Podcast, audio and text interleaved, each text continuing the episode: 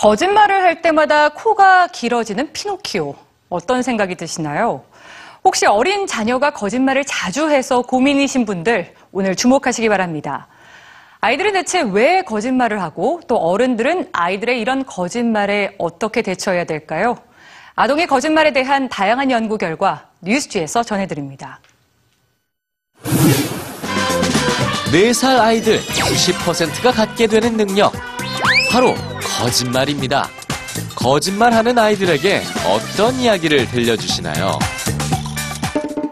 10년 넘게 아동들의 거짓말을 연구해온 캐나다 토론토 대학의 연구진이 흥미로운 실험 결과를 내놨습니다.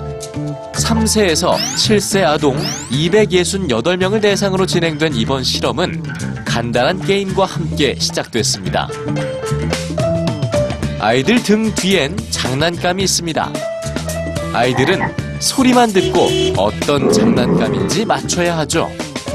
아이들이 혼란스러워 할 때쯤 연구자는 잠시 자리를 비웁니다. 아이들에겐 절대 뒤를 돌아보지 말라고 당부를 하죠. 과연 아이들은 어떻게 했을까요? 3세 아이들 88%, 7세 아이들 68%가 뒤를 돌아서 장난감을 확인했습니다.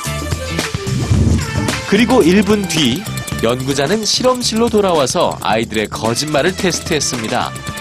우선 책을 읽어준 뒤 아이들에게 혹시 장난감을 확인했는지 물어본 겁니다. 아이들에게 들려준 이야기는 정직에 대한 내용이 전혀 없는 토끼와 거북이 이야기.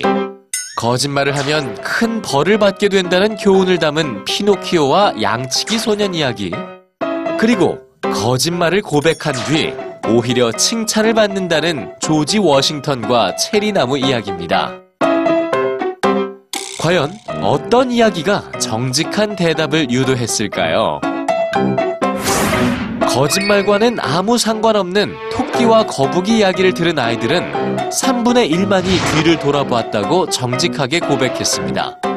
그렇다면 피노키오와 양치기 소년 이야기를 들은 아이들은 좀 나았을까요?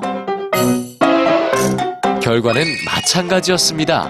3분의 1만이 정직하게 대답을 했죠.